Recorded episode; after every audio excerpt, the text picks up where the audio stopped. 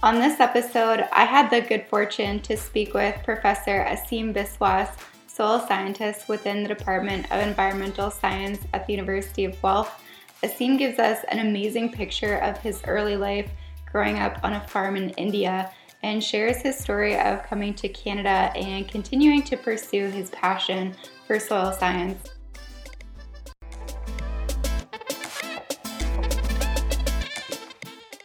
You again very much, and uh, very excited to have you here today. You know, I really wanted to have you personally as a guest because I'm personally very interested in soils. I find spatial variability very interesting. Um, I thought the work that I saw that you were doing up in Northern Ontario to be very intriguing. So I just thought, hey, you know, there is a guy with a wealth of knowledge that's right in our backyard at the University of Guelph. And so then I got looking into your experience a little bit, and I think I was even more intrigued by what I learned. Um, the fact that, you know, you grew up in West Bengal, India really began your life on a subsistence farm there and uh, eventually moved up to graduate from university and then further your education in Canada. So I think just you've probably seen so much of the world, have worked in different parts of the world. So I think can give us some worldly experience on what you've seen done in different parts. So why don't we go back um, maybe to your childhood? And I would love to personally just hear a bit about your upbringing on a subsistence farm in India and what that was like. No, definitely. Uh, first of all, thank you for having me uh, here today and talking to me. Of course, Northern Ontario mentioned and recently one of the fraction of the project, but me as a soil scientist, I should say that all my degree or throughout my life of higher education, like undergrad, master's, and PhD, I did all three degrees in soil and sometimes i use a slide in my presentation to like more of a general presentation there. Uh, i always show a funny picture and showing did i soil myself? Like studying all my life as a soil science. Uh, but uh, true speaking, I feel lucky and privileged to be uh, to study soil science throughout my life, and I I cannot be more than happy and more than satisfied about that because I always see is I converted my passion into profession, and that drive me who I am today and what I do. So growing up, um, I, my origin is from West Bengal, India, as you mentioned. Uh, one of the very small village um, named Ashannagar and Jhautala, Puragacha. This is a couple of the small cluster of villages. And what happened? And though West Bengal in general, more than 70% of our population is agriculture dependent, but I think these villages growing up in a village and it was is almost everybody is agriculture dependent. So and majority of the cases is subsistence farming.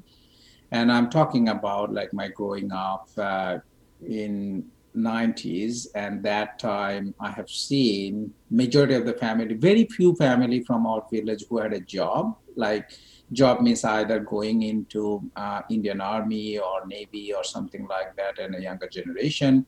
Few people had some government job but majority of the people probably i would say 80 to 90 percent of folks or families were associated with agriculture so my family was not different either so uh, my family my dad was associated with the agriculture department of agriculture government of west bengal but he was a field staff he was an extension specialist. Okay. Uh, so it's always there is a motivation to there. Um, my dad position was that is called Krishi Projukti Shohayok. So that means it's agricultural technology helper, something like that.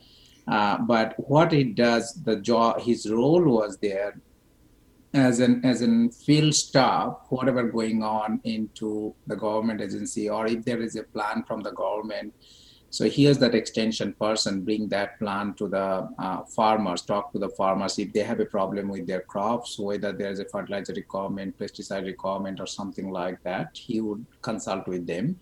Uh, but also if there is any subsidy programs coming from the government, buying a sprayer or buying a paddy thresher or some kind of technology when it is coming back, so he was the person communicating like he was he was always working with the grassroots level and that was definitely a motivation to later part study agriculture. And he always wanted. Uh, um, I'm one of the four sons, and uh, study agriculture that side.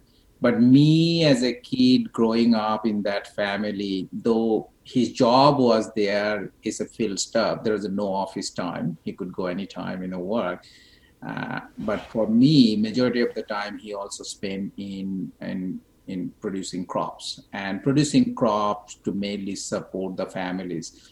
We had about uh, I'm talking about 90s. That time we had about half a hectare to three quarter of a hectare land, uh, which is I would say is quite affluence. Mm-hmm in that situation, three quarter of a hectare is is a big land. yeah. Uh, so in in our family in our in our family we used to grow a lot of different kind of crops. The couple major things. Why i call it subsistence in there? Because we used to grow paddy. So rice is a staple food for our region. So we eat rice every day uh, almost two times or three times a day.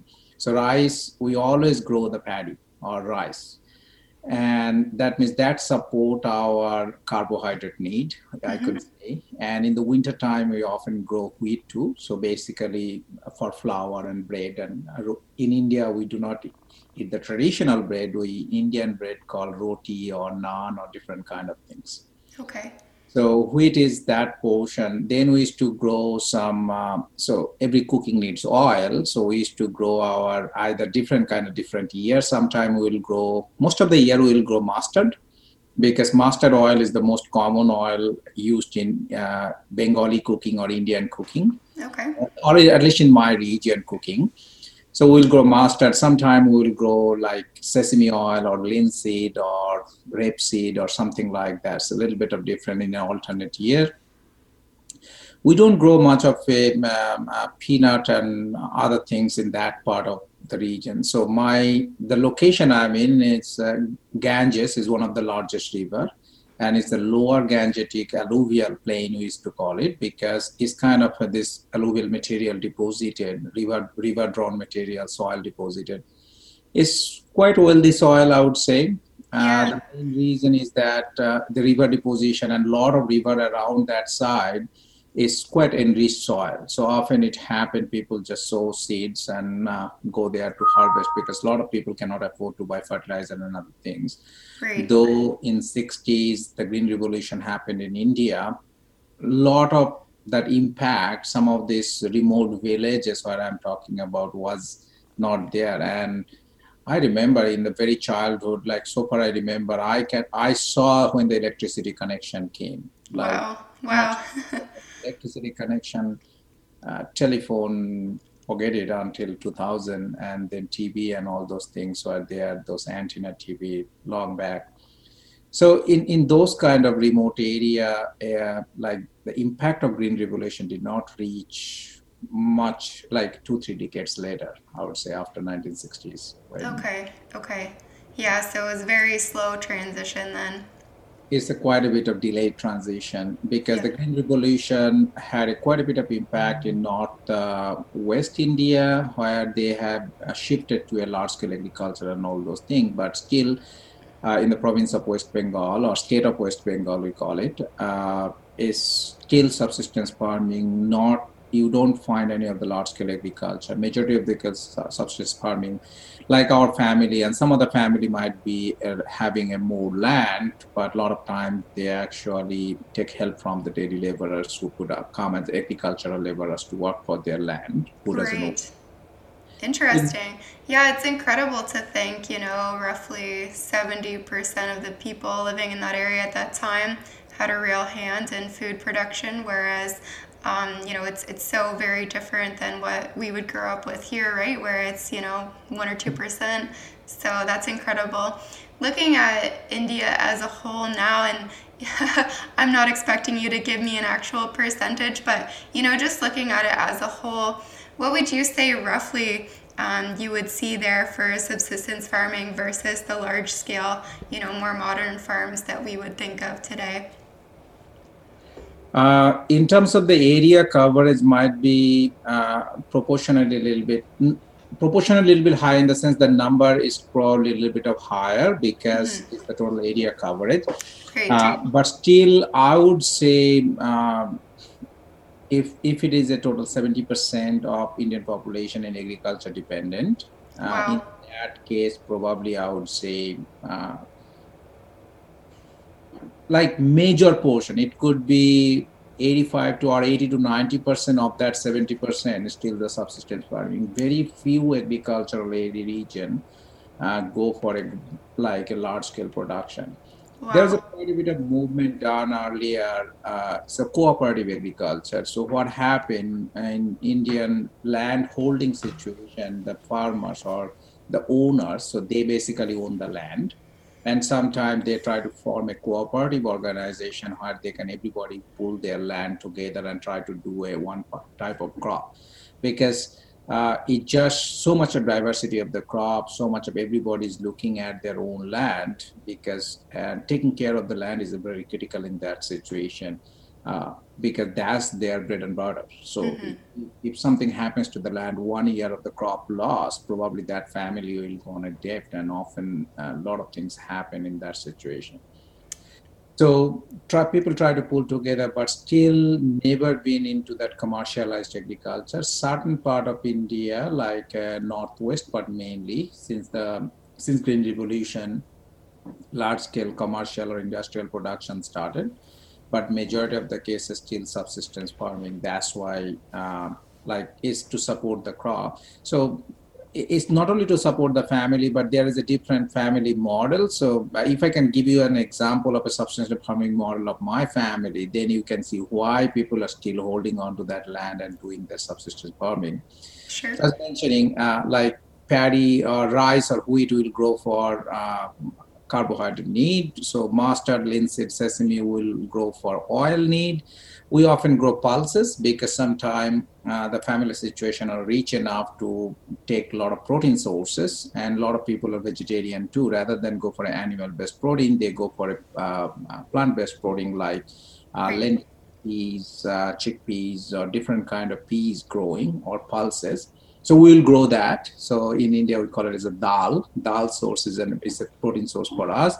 And then sometime we'll grow smaller vegetable in the backyard of a farm, like in our household, or sometime we want to sell the vegetable because it's kind of an uh, uh, high value crop often because you can but the problem is there's a lot more maintenance too right. you is difficulty from there you grow every day the crops are growing you harvest that and go to the market to sell it every morning. It's a quite difficult situation. Not like here your product is sold and mechanized and all those things we're doing.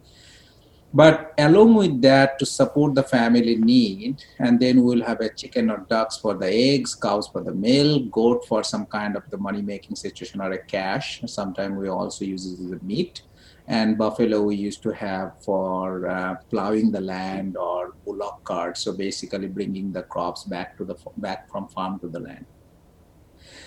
In addition to the crops we used to grow uh, called jute. I don't know if you know this is a fibrous crop. Jute and west bengal is a major portion of jute growing and it's called the golden fiber so what happened? This is a fiber crop. It grows about six feet, eight feet tall, one single stick, and then you can strip out the bark. So after you cut the jute, you put it into uh, water for rotting, and then that's how you take the bark out. And that bark, based on the water you use, is almost shine like a golden fiber. Oh wow! Name is golden fiber uh, but jute industry in Bengal has suffering a lot with a lot of plastic development and other things. So, but originally jute crop was the major crop, like cash making. So in my family also same thing. We used to grow jute and jute we used to come out about September, October time, and October we used to have the biggest festival in West Bengal.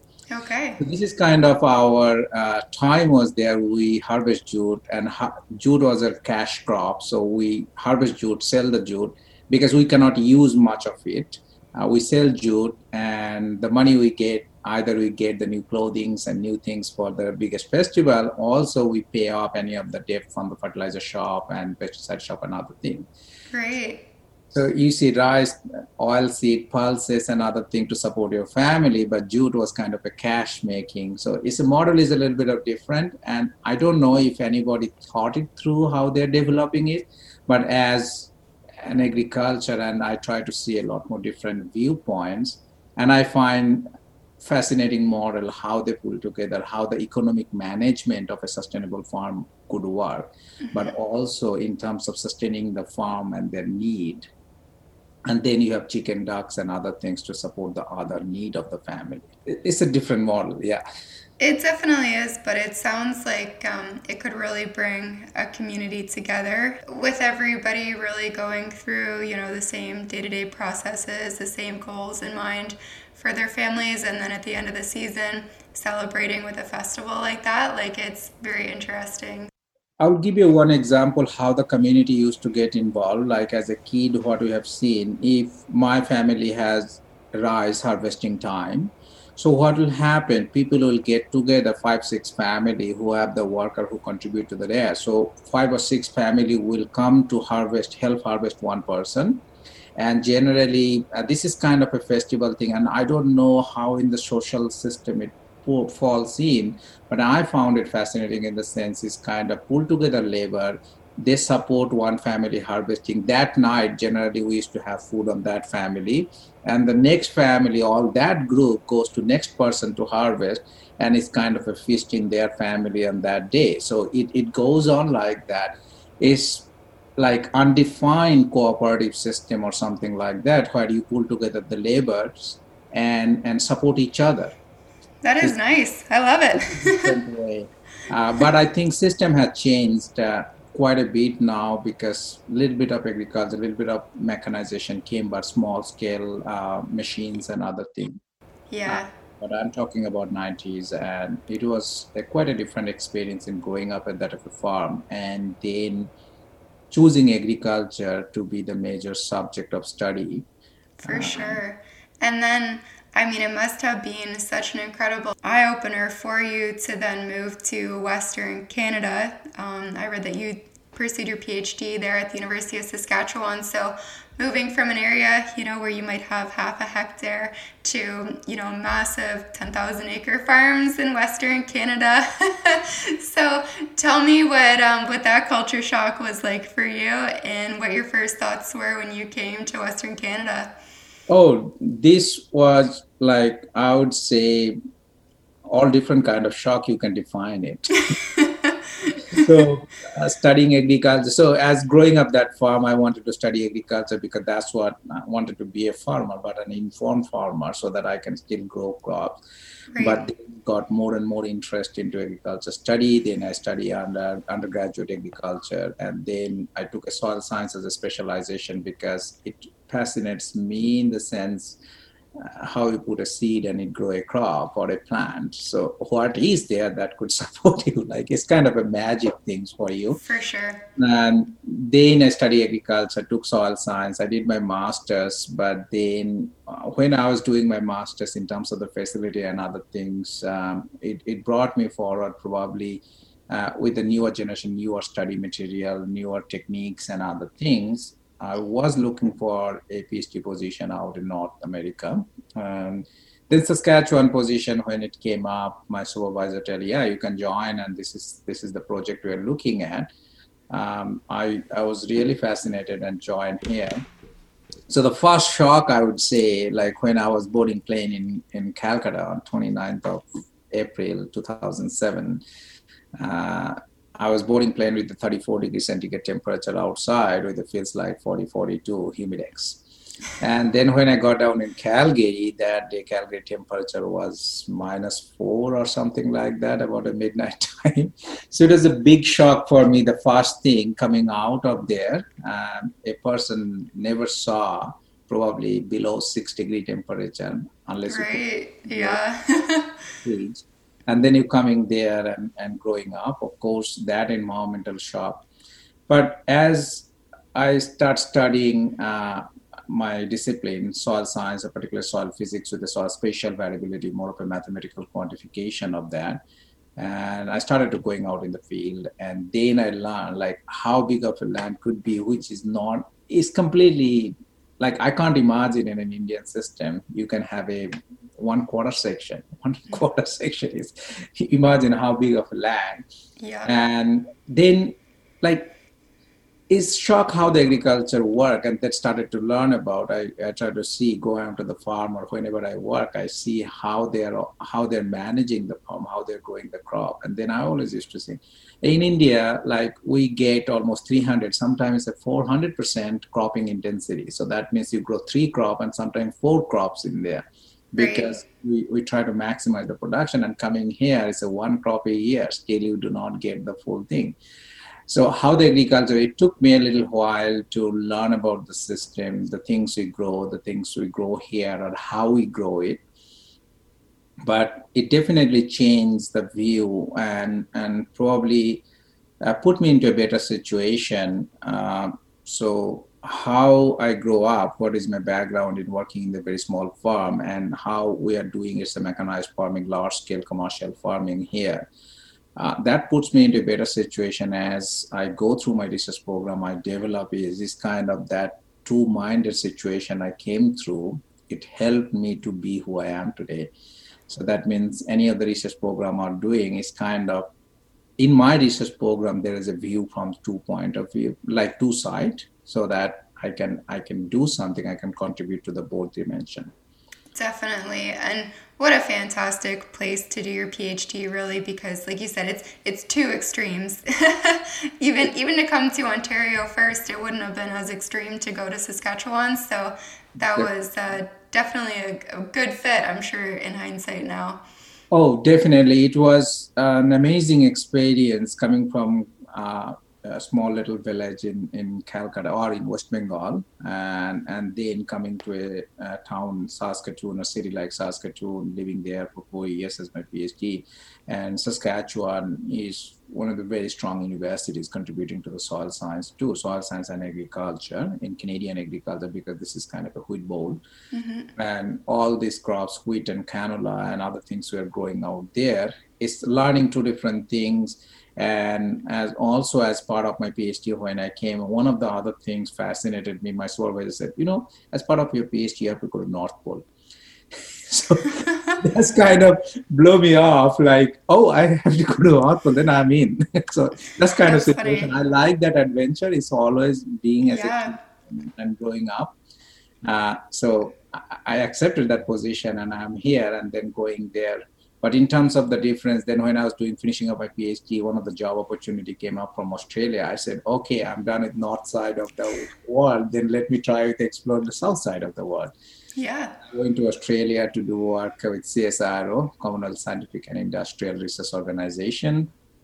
And then a professorship position came up in McGill. Uh, I came back because teaching was always uh, always fascinating me and communicating with the student, new mind, like is a lot more challenging minds and when they challenge you it is kind of a rewarding to me that side so training new generation training this mind so that's what i came back to mcgill as a professor and after a couple of years three years of work uh, was a position came up in Guelph. They asked me to apply and then try to get into there. I applied for this position. Then I got selected for the job. And fantastic, fantastic quite quite a zigzag path, uh, India to northern Canada or uh, central Canada, where I see, sorry, I said prairies. Uh, from Prairie, go all the way to Devon Island, uh, close to North Pole, uh, to do research, and then coming back, and go to Australia, southern hemisphere, and then come back to again Montreal in East Coast to see a different kind of world.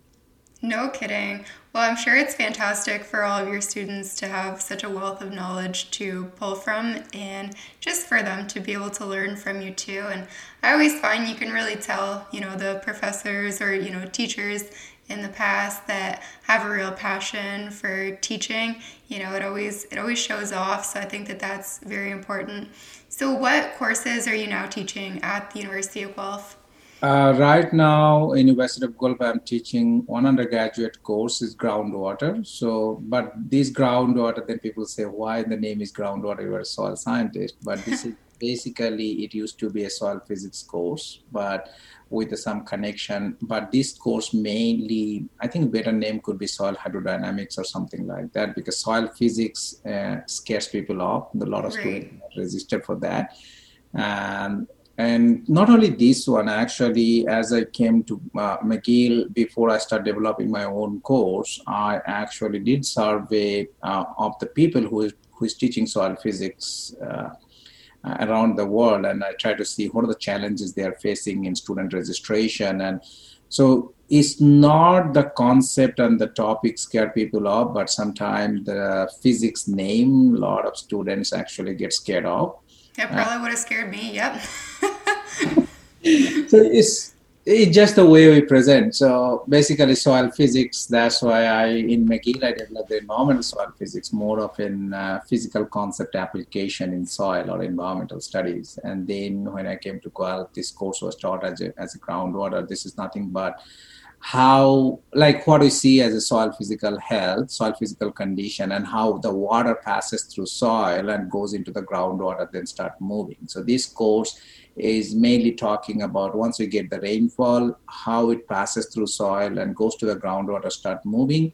And during the movement it can carry nutrient pollutant and other things right. uh, because nutrient could pass it through the groundwater so in this course, I really teach about the physical condition that promote or restrict this kind of movement of water and other things. And once it's going there, what are the properties of physical condition that could affect uh, groundwater movement?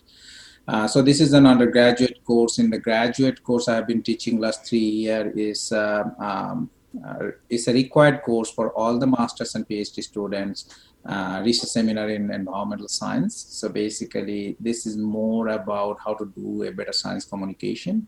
Okay. Uh, write a proposal, how to present it well, and like it's all about the science communication. That course I'm doing.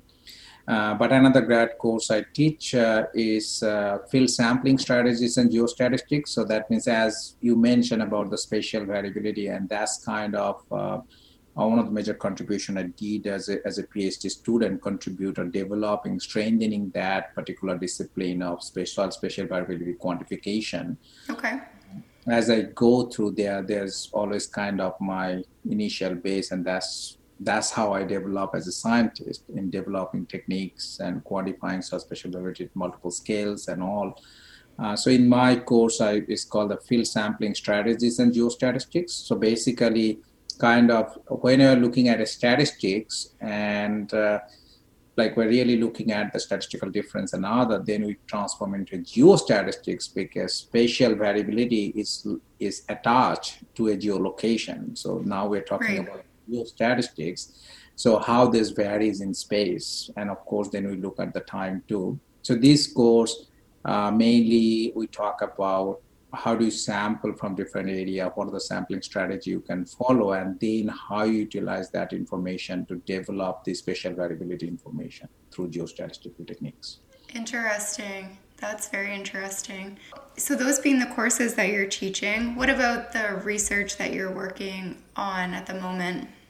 So again uh, i think research is of course the main thing and as a scientist that's the most fulfilling thing. Of course teaching is one the fulfilling thing is a one side. And as a part of my job responsibility also we call it as a 40% of research 40% teaching and uh, 20% service. But i have seen a um, comic quite some time ago somebody draw something say you know according to your professional offering you have that 40% research 40% teaching and and uh, 40 20% reached uh, service. But often you ask a professor they say don't tell me how to do it. It's just i do it.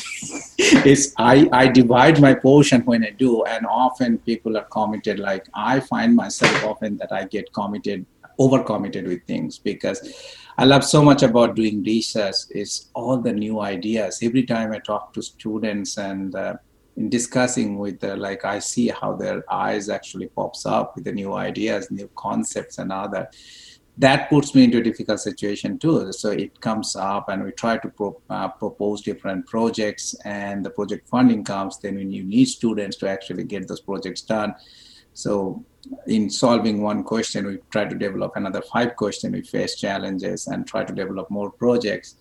Uh, this is where, like, as a teacher, as a researcher, as an educator, I find the fulfilling is that working with this new challenging mind, whether through teaching a class or being as a researcher and try to deal with some of the problems that we can contribute to science and society.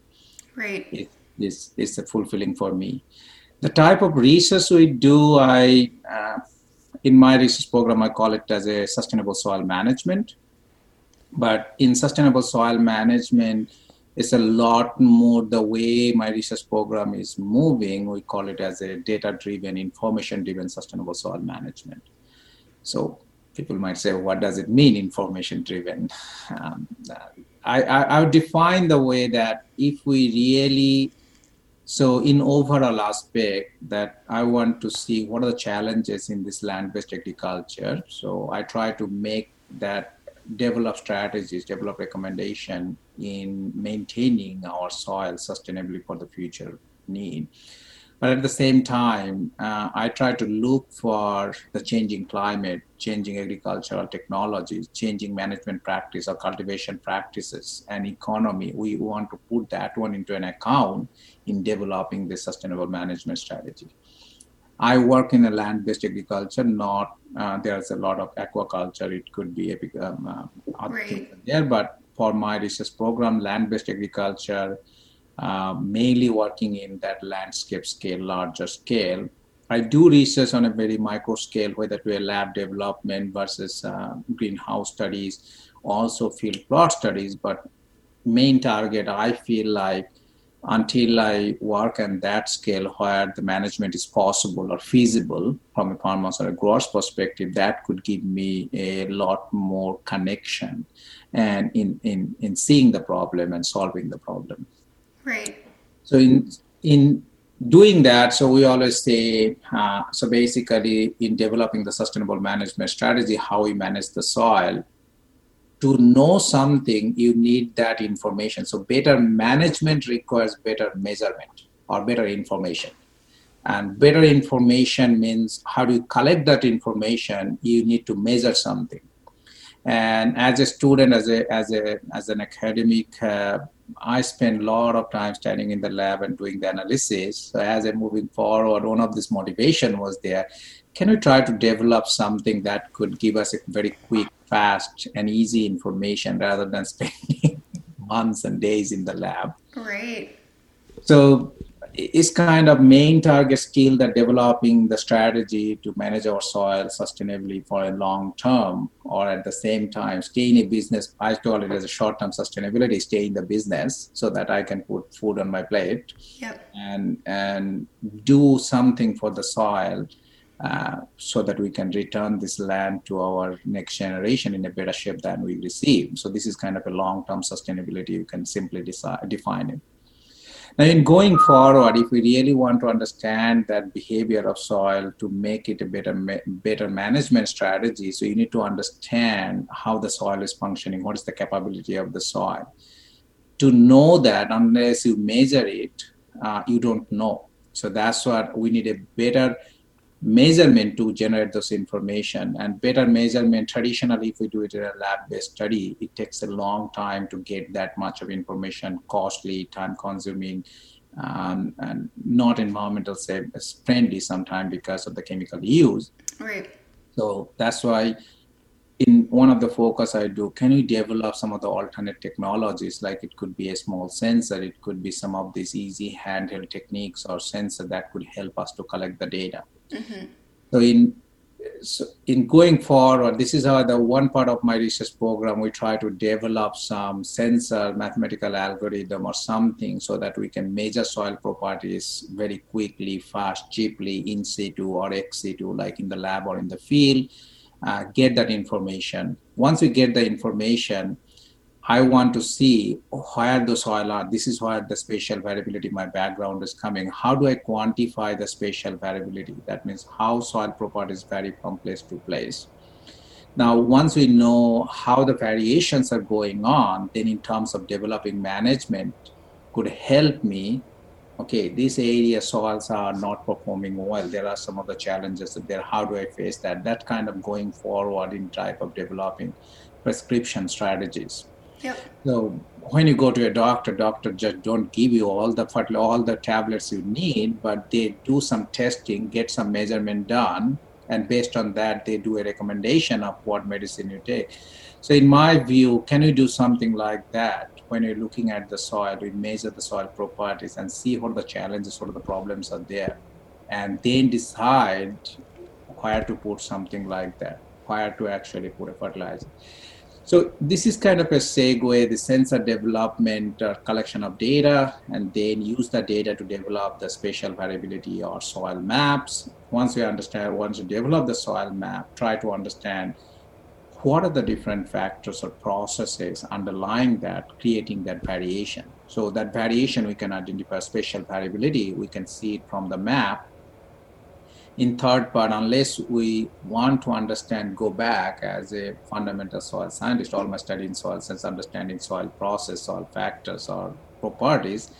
So can we know what are the factors that are actually contributing that change, contributing that processes? Right. That helps me all this information why i said information driven sustainable soil management because this thing helps me to decide a more informed decision to make a more informed decision Definitely. So when you are looking at different metrics, you know, um, what do you find to be some of the most important indicators? You know, are you looking at true soil types? Are you looking at organic matter? Um, are there different metrics that you have found to be more important than others in helping to define spatial variability? So, definitely, this is actually an important part too. So, there are a few different properties, few different indicators we can talk about. Is soil itself, like the way soil has been developed, it, it matters a lot because okay. we know what kind of properties are there. What is the potentiality? So we we talk about, oh, this kid has a potential to do something, but unless that key doesn't do that, one is not happening. So that means one is a potentiality and one is the actual functioning, actual happening thing. So in terms of soil development, we look at if we know the soil type variation, then we kind of know based on their characteristic, based on their property, we can differentiate the soil type or different the soil locations that could help me what is the potential. And now in terms of understanding this potential then we try to dig down in a particular type of soil properties. So it could be organic matter is definitely an important property to take a look but soil texture is a, another definitely an important property. Plus in terms of agriculture production we look at some of the nutrient content or some of this uh, exchange capacity of cations like how this whole soil could be behaving so that means if we know organic matter or how compact the soil is and what kind of particles are there, could help me understand what is the potential of this particular soil to hold water or hold nutrient and release it for the plant need or plant demand as they as they need it. Mm-hmm. So these are some of the property. That's why anytime we're talking about this management or developing strategy, but again coming down type of soil is there that is determined by the soil properties or the way soil developed from. It could be different plant material that is determining different kind of soil texture, different organic matter, different kind of compacted layers or something like that. But nutrient content, of course, is an important from an immediate point of view, that particular growth. But in a long term, if we really want to see uh, how some of these properties are impacting the soil condition. So organic matter, soil texture, bulk density, that determine the exchange capacity and the nutrient holding capacity, water holding capacity, and all. Yeah, interesting. I think just you know, from kind of like a front lines agronomy standpoint, I think we can be very guilty of strictly looking at the nutrient contents, regardless of the soil type. Um, you know, I think that I think we can do a better job of taking into account texture, like you said, bulk density, and all those other factors as well. And so I think you know, I think there's I think I can do a better job of it for sure, but I think it's it's a bit daunting, you know what I mean? and so I think that there's a bit of a gap that we need to bridge between the work that you're doing to the work that I'm doing in the field, say. One of the way I feel like this area, of course, nutrient content is uh, required for an immediate need. How do you manage that? Because unless you provide enough nutrient, the plant will not grow. It will be underfed. Uh, if uh, if we put too much of it, then we are actually creating all the blue-green algae in Lake Erie or yeah. somewhere else. Yeah. So that means it is very, very important. We look at the nutrient status of it, but this actually tells us the short-term sustainability. Can you be stay in the business? That's why we require that. But along with that you still have to have this kind of a little bit of long-term view long-term goal. Unless we manage it well that means we know the total potential and how to reach that. So often we call it about the yield gap. So why that yield gap could be coming in? Unless we know unless we have a thorough understanding of what is our soil what is the soil's capability knowing that uh, quick stamp of the nutrient might not give us the whole picture. Of course, it will help, and this is our traditional way of looking at a fertilizer recommendation we do, or kind of crop support we can talk about, or even the production uh, sometime we predict. Uh, but often I feel like is the soil which if you have a higher potential soil, so it, it could move on and it could support you for the long term. If you have fundamentally strong uh, so you can do anything you want to do but often that without knowing that fundamental and try to take a decision might not be a very wide like traditionally we do we, we get we, we get progress we get to know our soil like that but still uh, to me i think knowing the true potential could help us uh, improving our, the way we do things. Yeah, yeah, for sure. Absolutely.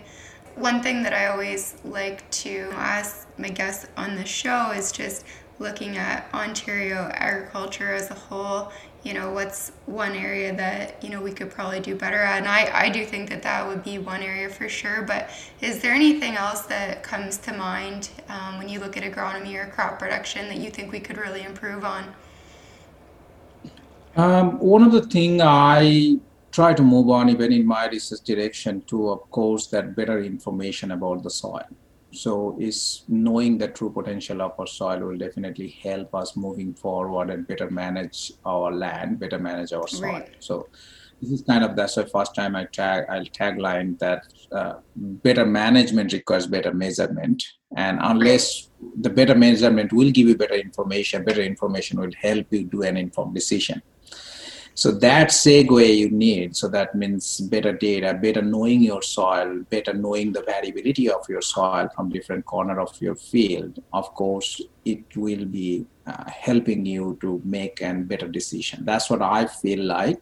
Knowing your soil, knowing your soil's potential uh, could be like because anything you talk about nowadays we talk about unless we have the data in a medical science without a proper test not, nobody will write you any any recommendation to get a medicine or something That's like right. that so one test after another test after another test everybody want to be that assured uh, or make sure that okay i know what exactly the problem why can't we do it for the mm-hmm. soil so it is giving us food. It is that 95% of our food is coming from soil. So why not we take care of it today? Because if we don't manage our soil for today and for tomorrow, we won't have food to eat. So we need to think about. So we need to do our soil, manage it for today and manage it for future. That means manage it for tomorrow. So this is like in my sustainable soil management strategy when I am talking about like can you develop this management strategy? And in developing the management strategy how this information could help me? Because i want to make that informed decision. And that's what research about sensor development collecting data quantifying spatial variability unless we know that in in moving forward developing decision i feel like something missing. For sure for sure so, and I think I think we're starting to do a better job, you know, in some situations for sure. And I think the technology is there to help us now. So, I think we're definitely headed in the right direction.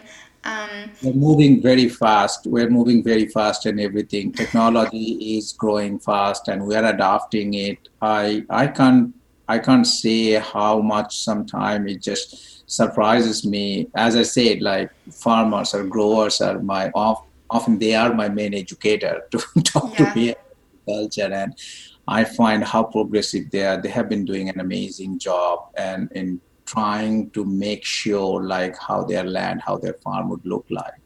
Um, is so many things to learn from them, so many things to like they're doing good and that help us. So when they're doing something and that's working out, often is the science not clear. And we are much behind and I try to go there and try to understand the science behind it and why it's happening. Mm-hmm.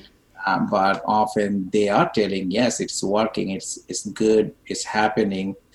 Maybe science is not clear and that's why we need to do some of the research to understand the science so that this information could help us do even better. Exactly. And you know the farmers have the same goals right? They want sustainability at the end of the day. I think it's the goal for a lot of them. Like you said it's you know it is short-term sustainability in terms of running the business today and now but it's also being able to pass that on to the next generation. So, you know, without maybe putting as much thought into it, it's it really is the same goal at the end of the day. So, just to quickly compare, I mean, like I said, you've been so many other places and in the world, and obviously are up to date on research that's being done elsewhere. How would you say that Ontario measures up in terms of um, sustainability and soil health compared to some other places around the globe? I think it's on par. We are moving some of the places, some specific area might be a little slower, but we have the direction. We have the eyes on the right direction. This is what I like. Uh, so uh, it's not me, it's not you. I think every one of us actually thinking about uh, how to be a better situation, how to have an environment, how to have an agricultural system that have a less impact on environment.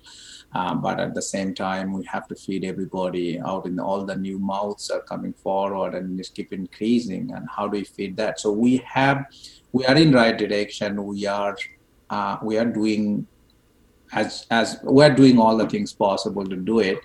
And some of the places in the global context i would say i have been going to the different conferences different meetings. I have different projects in different countries also. When you look at that also we're behind we are going forward. And that's why i want to make sure all the researchers or everybody uh, keep up that canadian standard uh, where we are. And we want to be on par with everybody in the globe too as well as not only on par, some of the cases we're well ahead of somebody else too. So it's okay. it's a mix, and uh, I think we're doing good.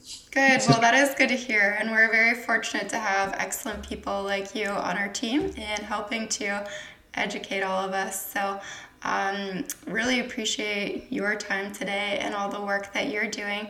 How can folks um, reach you? You know, if they have any direct questions or want to learn more about the work that you're doing.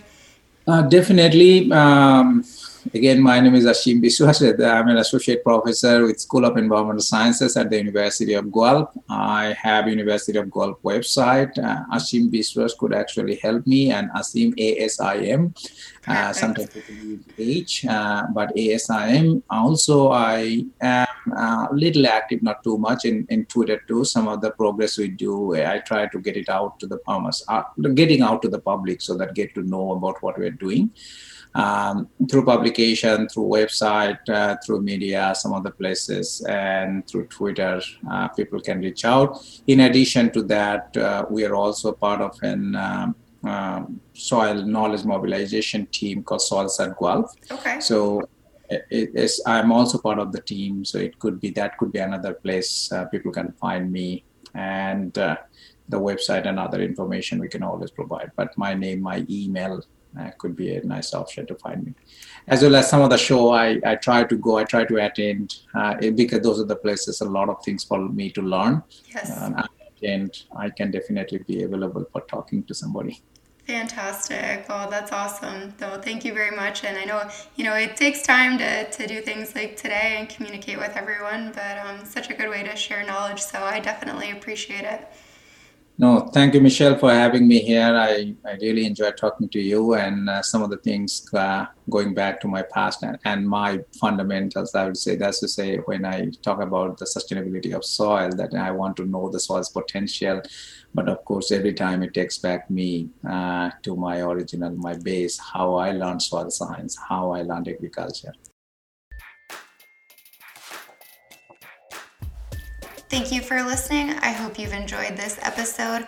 For updates on new episodes, please subscribe, or you can follow me on Twitter at ProsperityAgOL.